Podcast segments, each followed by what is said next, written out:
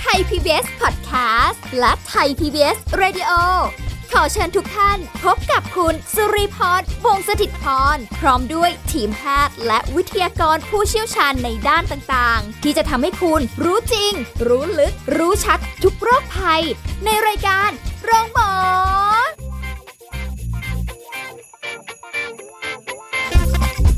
สวัสดีค่ะ คุณผู้ฟังคะขอต้อนรับเข้าสู่รายการโรงหมอทางไทย PBS Podcast ค่ะ วันนี้เรามาติดตามรับฟังสาระกันเช่นเคยค่ะ กับสุริพรนะคะ เราจะคุยกับดรกฤตนะพฤกษากร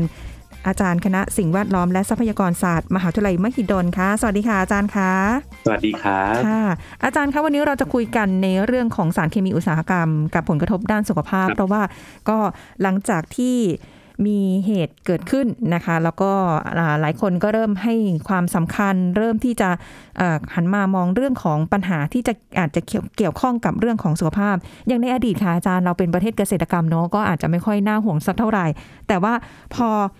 เปลี่ยนแปลงมาเป็นโรงงานอุตสาหกรรมโอ้โหมีแทบจะทุกพื้นที่เลย หรือว่าบางทีอาจจะอยู่ใกล้ชุมชนด้วยซ้ำไปนะคะ อาจารย์ ตรงนี้เนี่ยสิ่งที่มันจะเป็นผลกระทบในเรื่องของสารเคมีในระบบอุตสาหกรรม หรือจะเป็นจากในสิ่งแวดล้อมหรืออะไรก็แล้วแต่เนี่ย มันมีผลกระทบต่อสุขภาพของเราในด้านไหนยังไงบ้างคะอาจารย์ อืมจริง ๆ แล้วมันก็ไม่เชิงจากอุตสาหกรรมอย่างเดียวนะฮะถ้าพูดถึงผลกระทบต่อสุขภาพนะเพราะว่า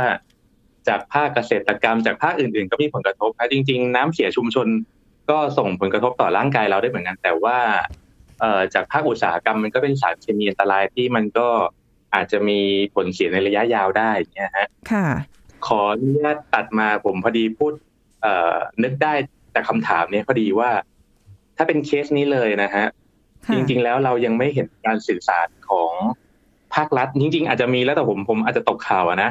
ว่าเอ่อไม่มีการห้ามจับปลาที่แม่น้ำบางปะกง เพราะว่าสารสารเคมีผมผมว่าทุกคนน่าจะทราบแล้วว่ามันรั่วไหลไปที่ มันมันมันมีน้ำชานะฮะค่ะทุกคนน่าจะทราบกันจากสื่ออยู่แล้ว พอมันค่ะไหลไหลไหลไปไปไปถึงแม่น้ำบางปะกงผมว่าส่วนหนึ่งต้องไหลไปละค่ะแล้วสิ่งที่ผมกลัวผม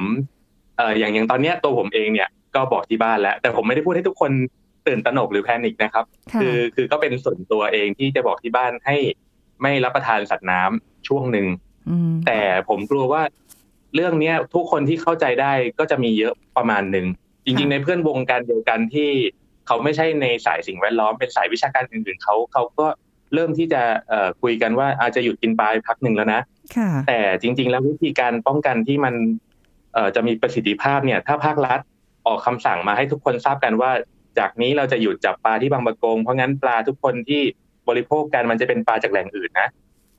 เท่านี้ปัญหาก็จะจบนะแล้วก็จะมีเอ่อเราก็จะควบคุมได้ว่า เฉพาะแหล่งนี้แหล่งเดียวที่เราเราจะเอ่อหยุดระบบเอาไว้แล้วมันหลังจากนั้นมันกระบวนการชดเชยมันก็จะไม่มากนะแค่พื้นที่เดียวค่ะถ้าถ้าไม่อย่างนั้นแล้วทั้งระบบที่มันต้องคล้าย ๆ กับคนไม่กล้ากิน แล้วก็กลายเป็นว่าอาหารทะเลล้นตลาดทั้งที่พื้นที่อื่นๆเขาไม่ได้เกิดผลกระทบอะไรเลยเออผมว่ามันเป็นการสื่อสารที่ค่อนข้างไม่มีประสิทธิภาพเท่าไหร่ค่ะ เพราะฉะนั้นก็คือเราจะมองเป็นจุดๆไปอยู่ตรงในระแวกพื้นที่ นะคะซึ่งอาจจะมีใช่แหล่งน้ำใกล้เคียงอยู่ตรงบริเวณที่เกิดเหตุ หรือจุดที่ครับอาจจะมีการรั่วไหลหรืออะไรก็แล้วแต่ในอนาคตด้วย อันนี้ครับพูดถึงในอนาคตด้วย แต่ครับปัญหามันคือว่าตรงนี้อาจจะมีหลายคนยังไม่รู้ค่ะอาจารย์ เพราะว่าเอาแหละ คนที่เขาดำรงชีพด้วยการหาปลา ใช่ครับ อันนี้ก็ส่วนหนึ่งแหละ ใช่ไหมคะ ที่เขาอาจจะต้องแบบ เเรื่องของรายได้ด้วยเรื่องอะไรด้วย แล้วเราก็ไม่รู้ว่า เอ๊ะ ในสารเคมีที่ไหลลงสู่แหล่งน้ำหรืออะไรเงี้ยมันลงไปมากน้อยแค่ไหน คืออันนี้มันไม่ได้หมายความว่าลงไปมากแล้วผลกระทบกับปลาในแหล่งน้ำนั้น ก็จะมีผลกระทบไปทั้งหมดหรืออะไรเงี้ยมันมันวัดได้ไหมคะว่าจะมากหรือน้อยอะไรยังไงเงี้ยค่ะอาจารย์มันมันวัดได้ฮะแต่ปกติแล้วพารามิเตอร์ที่ทางราชการไปตรวจวัดมันก็จะไม่ใช่สารเคมีที่เฉพาะอย่างนั้นนะฮะถ้ากรณีที่เป็นสารเคมีเฉพาะ มันก็ต้องมีข้อชี้บ่งก่อนว่า มันมีข้อสังเกตว่าอาจจะมีการรั่วไหลเป็นพิเศษของสารบางชนิดเพราะจริงๆแล้วสารเคมีมันมีมันมีมากมายหลายชนิดเลยฮะมันไม่สามารถตรวจวัดได้หมด มันก็ต้องมีเหตุก่อนถึงจะตรวจวัดเป็นเฉพาะชนิดไปแต่ว่า ถ้าเป็นพารามิเตอร์ทั่วไปมันก็จะเป็นการตรวจวัดน้ำเสียธรรมดา ซึ่งอันนั้นมันก็จะไม่ทำให้เกิดสารตกค้างในร่างกาย แต่มันทำให้น้ำเสีย แล้วก็สัตว์น้ำอาจจะเสียอ่าตายไปในช่วง ในในเวลานั้นเลยฮะอืมเป็นไปได้ไหมคะอาจารย์ว่าอย่างนี้ค่ะ คือภาพที่เราเห็นอาจจะ เอ๊ะ ไม่ได้เห็นปลาลอยตายเป็นเบือเยอะๆ แล้วเราก็จะได้ดูว่า เออ ไม่ควรเอามาบริโภคนะ มันเอ่อมีความเสี่ยงหรืออะไรอย่างเงี้ยค่ะ เป็นเพราะว่าเราไม่ได้เห็นภาพแบบนั้นหรือเปล่าใช่ใช่คือถ้าถ้าปลาตายเป็นแพเลยจริง ๆ แล้ว อาจจะไม่ดีกับนิเวศอันนั้นนะฮะแต่ว่ามันปลอดภัยกับมนุษย์มากกว่าด้วยซ้ำเพราะเราเห็นแล้วมันยังมีสัญญาณบอกว่าอ่าน้ำเสียแล้วอ่าแต่ถ้ามันมี น้ำเสียปริมาณที่ปลาก็ยังไม่ตายเพราะช่วงชีวิตมันสั้นค่ะไอสารเคมีพวกเนี้ยมันยังไม่ได้ถึงขนาดที่มันจะทำให้มันตายเร็วกว่ากำหนด แต่ว่าพอเราจับมันมาแล้วเรามากินอย่างเงี้ยค่ะมันก็จะสะสมในร่างกายเราไปเรื่อยๆครับเป็น bio accumulation อืมันจะสะสมสะสมสะสมไปแล้วเกิดเป็น ความผิดปกติของร่างกายในอนาคตได้ ค่ะ อาจจะในชีวิตจริง เราอาจจะไม่ได้เจอเหตุการณ์อย่างเงี้ยบ่อยครั้งมากนะคือจริง ๆ ไม่ควรไม่อยากให้เกิดเลยด้วยซ้ำไปนะคะ เพราะว่ามันมีแต่ความสูญเสีย แต่ว่าเราก็หลีกเลี่ยงไม่ได้ เพราะว่าพอเหตุการณ์เกิดขึ้นที่หนึ่งเราก็จะมารู้สึกว่าเราต้องหาวิธีการในการป้องกันหรือว่าทำยังไงให้แบบว่าประชาชนที่อยู่แถวนั้นหรือบุคคลอื่น ๆ หรืออะไรก็แล้วแต่เนี่ยจะไม่ได้รับผลกระทบกับสิ่งที่เกิดขึ้น อย่างที่ถ้าสมมติว่า โดยทั่วไปเอาเป็นแบบชาวบ้านทั่วไปค่ะอาจารย์ อาจจะมองว่าครับเอ้ย มันก็คงไหลลงแล้วแม่น้ำมันกว้างอะ่ะ สารเคมีที่ไหลลงมันก็แค่ส่วนหนึ่ง มันก็น่าจะชาร์จล้างมันเจือจางไปได้ มันถ้าคิดแบบนั้นมันได้ไหมคะ จริง ๆ แล้วถ้าถ้าเป็นเคสนี้นะฮะ สารสไตรีนค่อนข้างจะมีความหนาแน่นต่ำกว่าน้ำเพราะงั้นส่วนมากแล้วจะอยู่ที่ผิวน้ำคือมันจะไม่ได้ละลายไปในตัวน้ำเพราะค่าความละลายมันไม่ค่อยสูงเท่าไหร่ อืมก็เลยอยู่บนเพผิวราะงั้นมันน้ำก็จะอยู่ที่ใช่ มันจะอยู่ในผิวน้ำเพราะงั้น พวกสัตว์น้ำที่อยู่ตามผิวน้ำฮะก็จะสะสมสารเคมีไปเต็มๆเพราะว่ามันก็จะอยู่พอมันอยู่ที่ผิวอะฮะมันก็กลายเป็นความเข้มข้นโดยรวมมันก็อยู่ที่ผิวอย่างเดียว ค่ะ เพราะงั้นสัตว์น้ำประเภทไหนที่อาศัยอยู่บนผิวน้ำเป็นหลักอย่างนั้นนะก็จะสะสมในเนื้อเยื่อสะสมในร่างกาย แล้วก็ถ้าเราจับสัตว์น้ำมาก็อย่างที่เล่าไปนะค่ะ ก็แต่ว่าแค่เราครับรับประทานไปแล้วอาจจะไม่ได้ถึงขนาดว่าจะมีอาการเกิดขึ้นทันที เพราะว่ามันก็อาจจะสะสม แต่จริงใช่เรื่องครับใช่ครับๆสารเคมีจากอุตสาหกรรม หรือว่าสารเคมีจากอะไรเนี่ยมันมีเยอะกว่านั้นนะคะ ไม่ใช่แค่เฉพาะโรงงานอุตสาหกรรมใช่ไหมคะอาจารย์ใช่ครับเออใช่นี่ครับ อย่างภาคเกษตรพวกยาฆ่าแมลงอะไรอย่างเงี้ยก็สะสมค่ะได้ฮะอืมอย่างเมื่อก่อนผมผมเคยเคยตั้งแต่เป็นผู้ช่วยวิจัยนะฮะก็เคยมีโครงการที่ไปช่วยเก็บตัวอย่างค่าสารพิษสะสมในดินของกล้วยไม้ค่ะ คือเราเราอาจจะคิดว่ากล้วยไม้มันสวยงามนู่นนี่นั่นนะนะฮะแต่ว่าก ล้วยไม้เนี่ยคือมันมีมีแผลไม่ได้ เพราะงั้นเรื่องยาฆ่าแมลงเขาก็เต็มที่อยู่แล้ว ค่ะ เพราะงั้นเอ่อกล้วยไม้มันก็จะเป็นพื้นที่ที่ค่อนข้างมีการสะสมเยอะ ซึ่งคนที่ได้รับผลกระทบเยอะสุด นอกจากจะเป็นคนในคนที่เป็นผู้อาศัยข้างเคียงจริง ๆ แล้วผู้คนเพาะปลูกอะฮะส่วนมากเป็นมะเร็งเลยครับเขาก็รู้ตัวของเขานะฮะว่าเขาก็เป็นมะเร็งเพราะเพราะยาฆ่าแมลงแต่ก็จำเป็นจะต้องใช้ แต่ก็เลี่ยงไม่ได้ใช่ เพราะว่าอืมกระบวนการฉีดจริง ๆเขาก็ ระวังมากแล้วฮะเท่าที่ผมไปสำรวจดูเขาก็ระวังทั้งชุดป้องกันแต่บางที บางจังหวะที่ฉีดแล้วลมมันเอื้อจริง ๆ แล้วมันก็ตีเข้าตัวแล้วเขาก็มีกิจกรรมอย่างนั้น อยู่เรื่อยๆทั้งชีวิตมันก็สะสมสะสมไปอะครับ ค่ะอืมอันนี้คืออันเนี้ยเป็นแนวหลีกเลี่ยงไม่ได้ละจำเป็นเพราะว่าเป็นเรื่องใช่ของการประกอบอาชีพด้วยครับแต่ในขณะเดียวกันประชาชนทั่วไปหรืออะไรอย่างเงี้ยค่ะ เราบางทีด้วยความที่มันมันมีรอบตัวเราค่ะอาจารย์สารเคมีเนาะครับทุกรูปแบบเลย ไม่รู้จะเลี่ยงยังไงนะบางครับที แล้วมันมีประเภทไหนไหมคะอาจารย์ที่แบบว่าโหมันมีผลกระทบต่อสุขภาพเราแน่นอนนะไม่ว่าจะเป็นทางทางกาย หรือว่าทางแบบเรื่องของโรคทำให้ก่อให้เกิดโรคอะไรต่างๆ ที่แบบว่าเราควรที่จะหลีกเลี่ยงเลย ถ้าเป็นไปได้ควรหลีกเลี่ยงเลยอะไรอย่างเงี้ยค่ะอาจารย์ ส่วนมากถ้าถามหมายถึงในชีวิตประจำวันใช่ไหมฮะค่ะพวกผักที่มีแมลงเยอะฮะ อย่างพวกเอ่อถั่วฝักยาวอย่างนั้นนะฮะค่ะ ที่ต้องปฉีดระเภทยานั้นจะเยอมีสารใช่อย่างนั้นก็จะฉีดยาเยอะมากโอ้ลักษณะนั้นก็ค่อนข้างจะเป็นอันตราย หรือเอ่อจริง ๆ อาหารสัตว์ เดี๋ยวนี้ก็ก็ฉีดยาฮอร์โมนเยอะครับค่ะ คือมองไปทางไหนแล้วมันก็มันก็เต็มไปหมดรอบตัวฮะสารเคมีอันตรายมันมันไม่ใช่แค่ เราจะไประวังจากโรงงานอย่างเดียวค่ะมันก็รอบตัวไปหมดแล้วในยุคนี้เท่าที่ฟังดูก็น่าจะใช่เลยค่ะ ที่คุยกันเนี่ยคือไม่ได้บอกว่าทุกคนต้องตกใจไปหมดกับสิ่งใช่รอบตัวใช่ใช่นะคะ แต่ให้เราเรียนรู้ไว้ว่า เออมันมีความเป็นอันตรายมันมีสารเคมีที่ปนเปื้อนอยู่บางทีอาจจะเล็กๆ น้อยๆ หรืออะไรอย่างเงี้ย เพียงให้เราแบบเอ่อมีความระวังมากขึ้นในการจะใช้หรือการจะนำอะไรมา เพื่อในการที่จะใช้ใน ครัวเรือนหรืออะไรก็แล้วแต่ หรือในการบริโภคด้วยนะคะจริงๆจริงๆการปรับตัวอย่างหนึ่งที่พอจะทำได้ง่าย ในในสังคมบริบทของไทยนะฮะเราคงเอาเราเรื่องของเราไปเทียบกับต่างประเทศไม่ได้ค่ะเอ่อก็จะแนะนำได้ว่าอย่าบริโภคหรืออุปโภคสิ่งใด ๆ ซ้ำๆครับอ๋อให้หมุนเวียนวันนี้ให้หมุนเวียนไปฮะเพราะเพราะเราสามารถกำจัดสารเคมีพวกนี้ออกจากร่างกายได้อยู่แล้ว ยกเว้นแต่ว่าสารเดิมๆ ซ้ำๆมันสะสมเป็นเวลานานค่ะๆอันนั้นเราก็จะไม่สามารถต่อสู้กับมันได้ แต่ถ้าสมมติว่า มีการเปลี่ยนหมุนเวียนอาหารที่รับประทานหรือสารเคมีที่เราใช้ไปเรื่อยๆอย่างเงี้ยมันก็จะสามารถเอ่อฟื้นฟูขึ้นมาได้ อืมเพราะว่าถ้าแบบเดิมๆเราก็จะรับสารแบบเดิมๆเนี่ยเดิมเข้าสู่ร่างกายใช่เยใช่อะๆบ่อยๆ โอ้โหครับอวัยวะหรือลักษณะต่างๆ ออร์แกนเรามันก็จะมาฟังก์ชันได้มันคือมันผิดปกติในส่วนที่โดนโดนโจมตีบ่อย ๆ ได้ อันเนี้ยแบบโดยทั่วไปแล้วอย่างคนที่เขาทำงานในระบบอุตสาหกรรมล่ะคะอาจารย์อย่างนี้เขาก็ต้องมีความเสี่ยงเยอะเอ่อในในมุมกลับกัน อันนี้เป็นคำพูดอาจารย์ผมแล้วกันผมขออ้างอิงเขาค่ะ อย่างอย่างผมเป็นเป็นนักสิ่งแวดล้อม ความอันตรายจากสารเคมีก็จะประมาณหนึ่งอะนะฮะแต่ในส่วนของนักรังสีเลย ซึ่งเอ่อต้องสัมผัสสารอันตรายระดับสูงมากค่ะเขากลับจะปลอดภัยมากกว่าคนทั่วไปนะฮะเพราะว่าเขารู้ว่ามันอยู่ตรงไหน แล้วเขารู้จะป้องกันยังไง แล้วเขาก็มีความเตรียมการที่จะป้องกันกับมันมากพอสมควรมันก็เลย ไม่มันขึ้นอยู่กับอาชีพอะฮะบางอาชีพที่สัมผัสโดยไม่มีความรู้เนี่ยอาจจะสะสมได้นาน แต่สำหรับคนที่เขาค่อนข้างจะเอ่อรู้กระบวนการในการทำงานอยู่แล้ว อันนั้นอาจจะไม่มีปัญหาอะไรแม้ไม่ได้อยู่กับสารอันตรายมากๆอะนะฮะครับถ้าถ้ามองเรามองย้อนมองเข้าไปเนี่ยเขาอยู่ในระบบอุตสาหกรรมอยู่ในสารเคมีหรืออะไรเงี้ย อ๋อ คือโรงโรงงานแต่ละที่หรือเอ่อแต่ละแหล่งเนี่ยเขาก็จะต้องมี การเซฟตี้ในการใส่ใช่ครับชุดหรือว่าการเอ่อระวังทุกรูปแบบอยู่แล้วครับอันนั้นก็เพราะงั้นจริง ๆ แล้ว ถ้าพูดถึงอันตรายที่จะได้รับนะฮะเอ่อคนที่เป็นพนักงานในโรงงาน ผมว่าน่าจะได้รับอันตรายน้อยกว่าชาวบ้านแถวนั้นนะฮะเพราะว่าการป้องกันต่างกันเขาทราบข้อมูลภายในฮะเออเนาะใช่อาจารย์ เพราะว่าถ้าเกิดแบบเรามองเข้าไปอาจจะดูหุยเขาทำงานเสี่ยงนะ มัน ความเสี่ยงค่อนข้างสูงอะเนาะใช่ไหมคะมันถ้าถ้าเสี่ยงของเขาคงไม่ใช่จากการสะสมสารเคมีน่าจะเป็นเสี่ยงจากอุบัติเหตุมากกว่า จากการการทำงานครับในในพื้นที่เสี่ยใช่งก็ในเออในโรงงานที่จะมีเสียชีวิตแบบว่าเป็นข่าวดัง ๆ ก็อาจจะเป็นตกจากที่สูงหรือเอ่อสถานที่อับอากาศอย่างนั้นนะฮะค่ะอ๋อมันมันเอาแหละ มันมีข้อจำกัดขึ้นมาแล้ว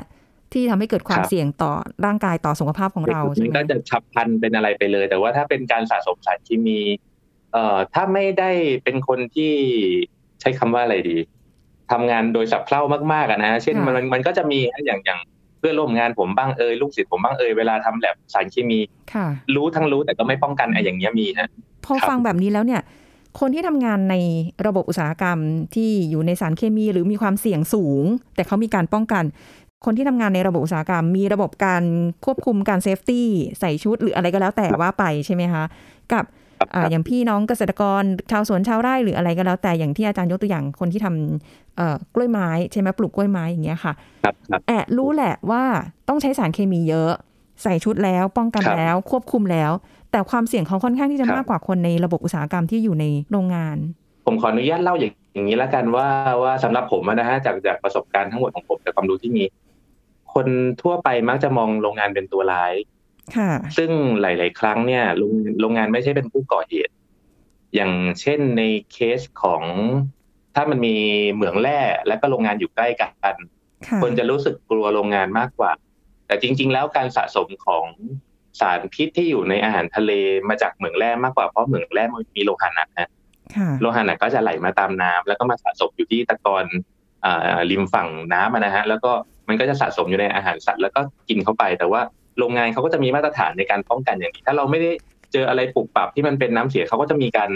บำบัดการจัดการระบบในภายภายในโรงงานดีอยู่แล้วครับค่ะ อืมเพราะฉะนั้นก็คือแน่นอนว่าเอ่อสิ่งที่เรากังวลสิ่งที่เราเป็นห่วงเนี่ย บางทีอาจจะอยู่ข้างนอกด้วยซ้ำไปเดี๋ยวเดี๋ยวช่วงหน้าค่ะอาจารย์ครับเราจะมาคุยกันต่อว่า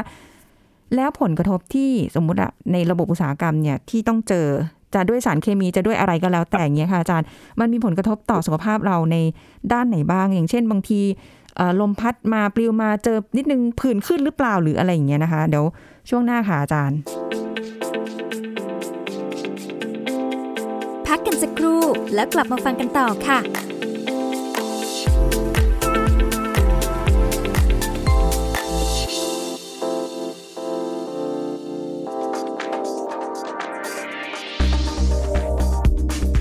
คุณผู้ฟังครับ ปัจจุบันประเทศไทยกำลังประสบปัญหาการแพร่ระบาดของเชื้อไวรัสโควิด -19 นะครับ ในจำนวนนี้มีกลุ่มคนไข้อาการหนักที่มีอาการปอดอักเสบ การใช้ยาและสารเสพติดทุกชนิด รวมไปถึงการดื่มสุรา หรือเครื่องดื่มแอลกอฮอล์ส่งผลเสียอย่างร้ายแรงต่อสุขภาพของผู้เสพนะครับ ทำลายระบบสมองและระบบต่างๆ ในร่างกายทำให้ผู้เสพเกิดอาการประสาทหลอน หูแว่ว หวาดระแวง เห็นภาพหลอน มีพฤติกรรมก้าวร้าว หงุดหงิด อารมณ์รุนแรง คลุ้มคลั่ง ไม่สามารถควบคุมตนเองได้ ขาดสติ ขาดการระมัดระวังตนเอง ขาดความยับยั้งชั่งใจทำอะไรตามใจตามอารมณ์นะครับ ผู้ที่ดื่มแอลกอฮอล์ร่วมกับการใช้ยาเสพติด หรือดื่มแอลกอฮอล์เป็นประจำ ก็จะทำให้ภูมิคุ้มกันในร่างกายลดลงทำให้เม็ดเลือดขาวทำงานฆ่าเชื้อโรคในร่างกายได้อย่างไม่เต็มที่ ก็มีโอกาสติดเชื้อโควิด -19 ได้ง่ายนะครับ และก็มีการรวมกลุ่มเพื่อใช้ยาเสพติด ซึ่งจำเป็นจะต้องอยู่ในสถานที่ปิดเป็นเวลานาน มีการใช้อุปกรณ์การเสพร่วมกัน ก็จะยิ่งเพิ่มความเสี่ยงต่อการแพร่กระจายของเชื้อโควิด -19 ได้อย่างรวดเร็วนั่นเองครับ ขอขอบคุณข้อมูลจากนายแพทย์มานัทโพธาพร รองอธิบดีกรมการแพทย์ ไทย PBS Radio วิทยุข่าวสารสาระ เพื่อสาธารณะและสังคม คุณกำลังฟังรายการ โรงหมอ รายการสุขภาพเพื่อคุณจากเรา กลับมาติดตามรับฟังกันต่อค่ะสำหรับในช่วงนี้นะคะ คุณผู้ฟังคะเอาแหละถึงเวลาที่เราจะต้องมาดูมาฟังกันแล้วนะอาจารย์คะถ้าเกิดสมมุติว่าอย่างกรณีที่เราได้รับสารเคมีนะคะ คือเอาแหละเรามีข้อมูลอยู่ในแง่มุมที่ว่า ถ้าเกิดเราได้รับสารเคมีบางทีทำให้เรื่องของระบบทางเดินหายใจของเรา อาจจะมีปัญหา หรือบางคนอาจจะหมดสติหรืออะไรเงี้ยมันมีอะไรที่มากกว่านี้อีกไหมคะ ที่มันจะมีผลกระทบต่อสุขภาพของเรา ถ้าเกิดในกรณีที่เราได้รับสารพิษสารเคมี ต่าง ๆ เหล่านี้ค่ะอาจารย์ ถ้าถึงขนาดหมดสตินี่มันคงเป็นภาวะที่มันอาจจะต้องแบบว่ารุนรุนแรงเข้มข้นมากนะฮะหรือมีอาการแพ้มากๆ แต่ทั่ว ๆ ไปแล้วอย่างพวกเราอย่างเงี้ยฮะค่ะหรืออ่าผู้นึกภาพอย่างเช่น สิ่งที่เราดูว่าเป็นสิ่งปกติ เช่นโรงไฟฟ้าเผาขยะ แต่จริงๆลักษณะพวกนี้หรือโรงงาน ที่เราก็ดูว่าเขาไม่ได้ปล่อยน้ำเสียแต่มีการเผาอะไรอย่างเงี้ยฮะค่ะมันสามารถมีฝุ่น PM 2.5 อย่างที่เราเคยได้ยินกันนะครับที่มันเป็นฝุ่นขนาดเล็ก แล้วสิ่งที่มันจะติดตามมาด้วยเขาเรียกว่าเออมันเป็นสารพาฮะชื่อเต็มๆมันคือเอ่อ polycyclic aromatic hydrocarbon ซึ่งมันเป็นสารที่สามารถก่อมะเร็งได้อืซึ่งมันจะติดมากับฝุ่นพวกนั้นนะฮะในการเผามันเป็นมันเป็นสารลักษณะคล้ายๆเดียวกับสไตลินนี่แหละฮะที่มีการเผาแล้วมันเป็นมันเป็นเอ่อสารที่ก่อมะเร็ง แล้วมันเป็นสารเขาเรียกว่า volatile organic compound อย่างหนึ่งด้วยอะไรพวกนี้นะฮะที่มันเป็นสารที่มันจะติดมากับอนุมูลอิสระพวก พวกตัวฝุ่นนะฮะโอ้โหซึ่งอย่างโรงงานโรงงานทาเอ่อโรงงานเอ่อทูบอย่างเงี้ยก็ก็มีก็มีส่วนฮะหรือจริง ๆ คนที่อยู่ในศาลเจ้าที่มีการไหว้เจ้าเยอะๆทูบเยอะๆนั่นก็มีอันตราย ไม่ทันได้ระวังเลยค่ะ เรื่องพวกนี้ เวลาเข้าไปจุดธูปไหว้เจ้าหรือว่าอ่าไปตามวัดตามอะไรอย่างเงี้ยจำนวนเยอะๆแล้วแบบเป็นพื้นที่เล็ก ๆ อับๆอะไรอย่างเงี้ยไม่ได้ไม่มีการระบายใช่เออเนาะโอ้คนที่ดูแลนี่ต้องระวัง ใส่แมสคนใส่ที่ดูหแลน้ากากเขาก็จะอยู่อย่างนั้นทั้งหมดใช่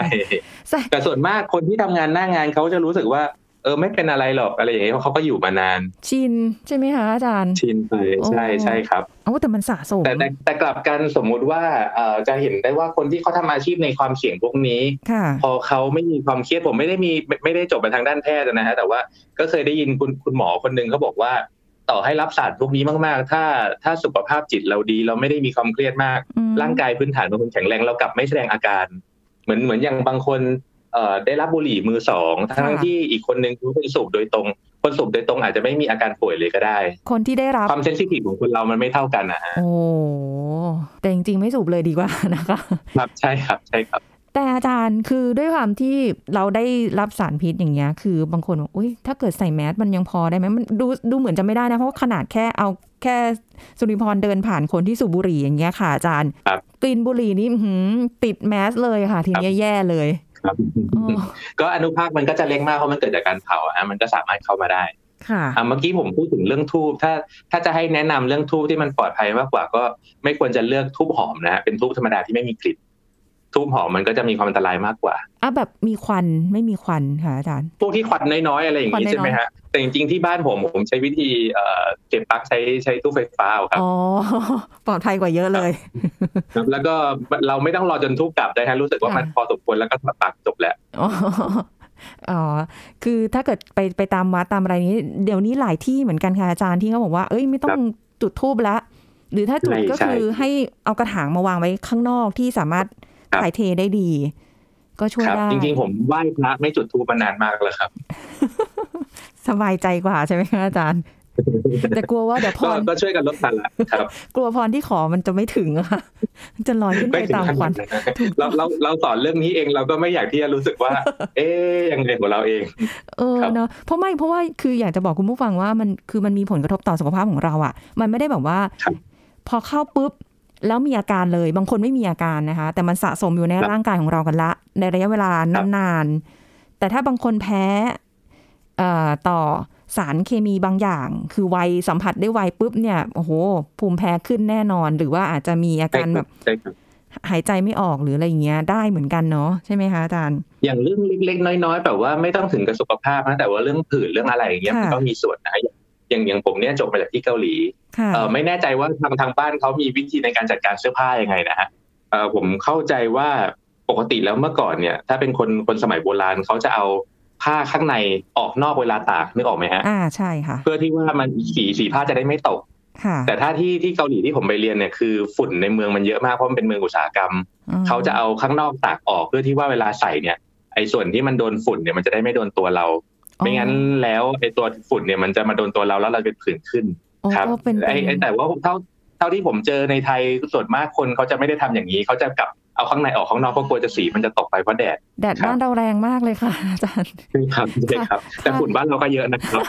ตกลงเอายังไงดีกลับถ้าข้าช่วงไหนฝุ่นเยอะก็ตากแบบหนึ่งแล้วกันนะช่วงไหนฝุ่นหายก็ตากแบบเก่าก็ได้ แต่บางคนก็มีแพ้นี้ด้วยนะคะแพ้พวกครับเอ่อผงซักฟอกน้ำยา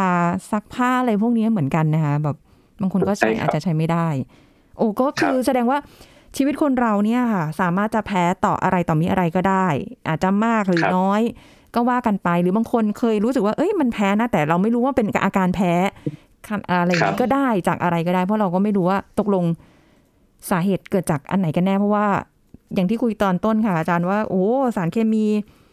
รอบตัวเรามันก็ทำให้เราเนี่ยมี ผลกระทบกับสุขภาพของเราได้ในในรูปแบบใด ๆ ก็ได้เหมือนกันใช่ไหมคะอาจารย์ ใช่ครับ ถ้าสมมุติว่าเราจะระวังยังไงดีคะอาจารย์ คุณหมอที่เป็นศาสตราจารย์ดังด้านเนี่ยเขาก็ให้คำแนะนำผมมาว่า เมื่อเมื่อเราแพ้เริ่มมีการแพ้อย่างใดอย่างหนึ่งคือ ผมไม่แน่ใจว่ามีคนคิดอย่างนี้หรือเปล่าแต่ผมเชื่อว่าคน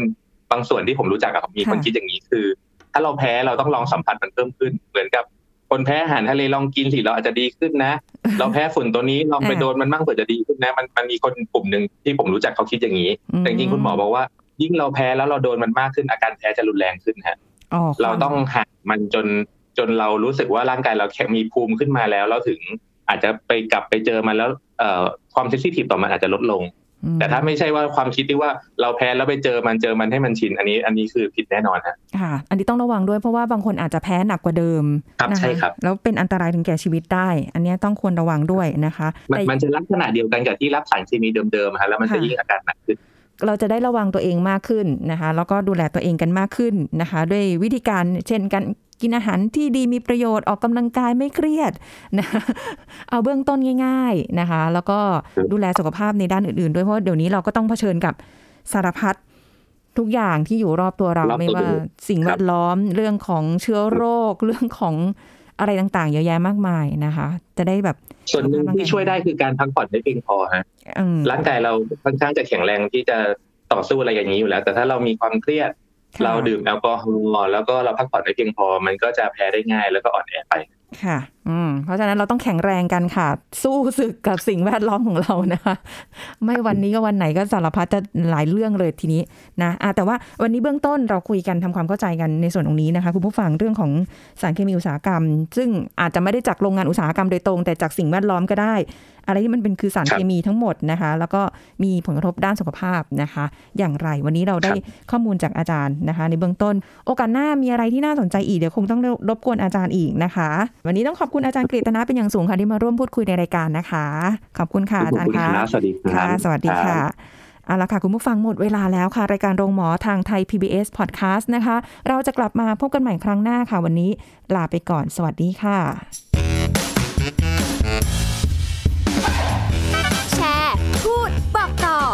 ายการโรงหมอได้ทุกช่องทางออนไลน์ เว็บไซต์ www.thaipbspodcast.com แอปพลิเคชัน Thai PBS Podcast Facebook Twitter Instagram Thai PBS Podcast และฟังได้มากขึ้นกับ Podcast โรงหมอ ที่ Apple, Google, Spotify, SoundCloud และ Podbean ทุกเรื่องทุกโรคบอกรายการโรงหมอ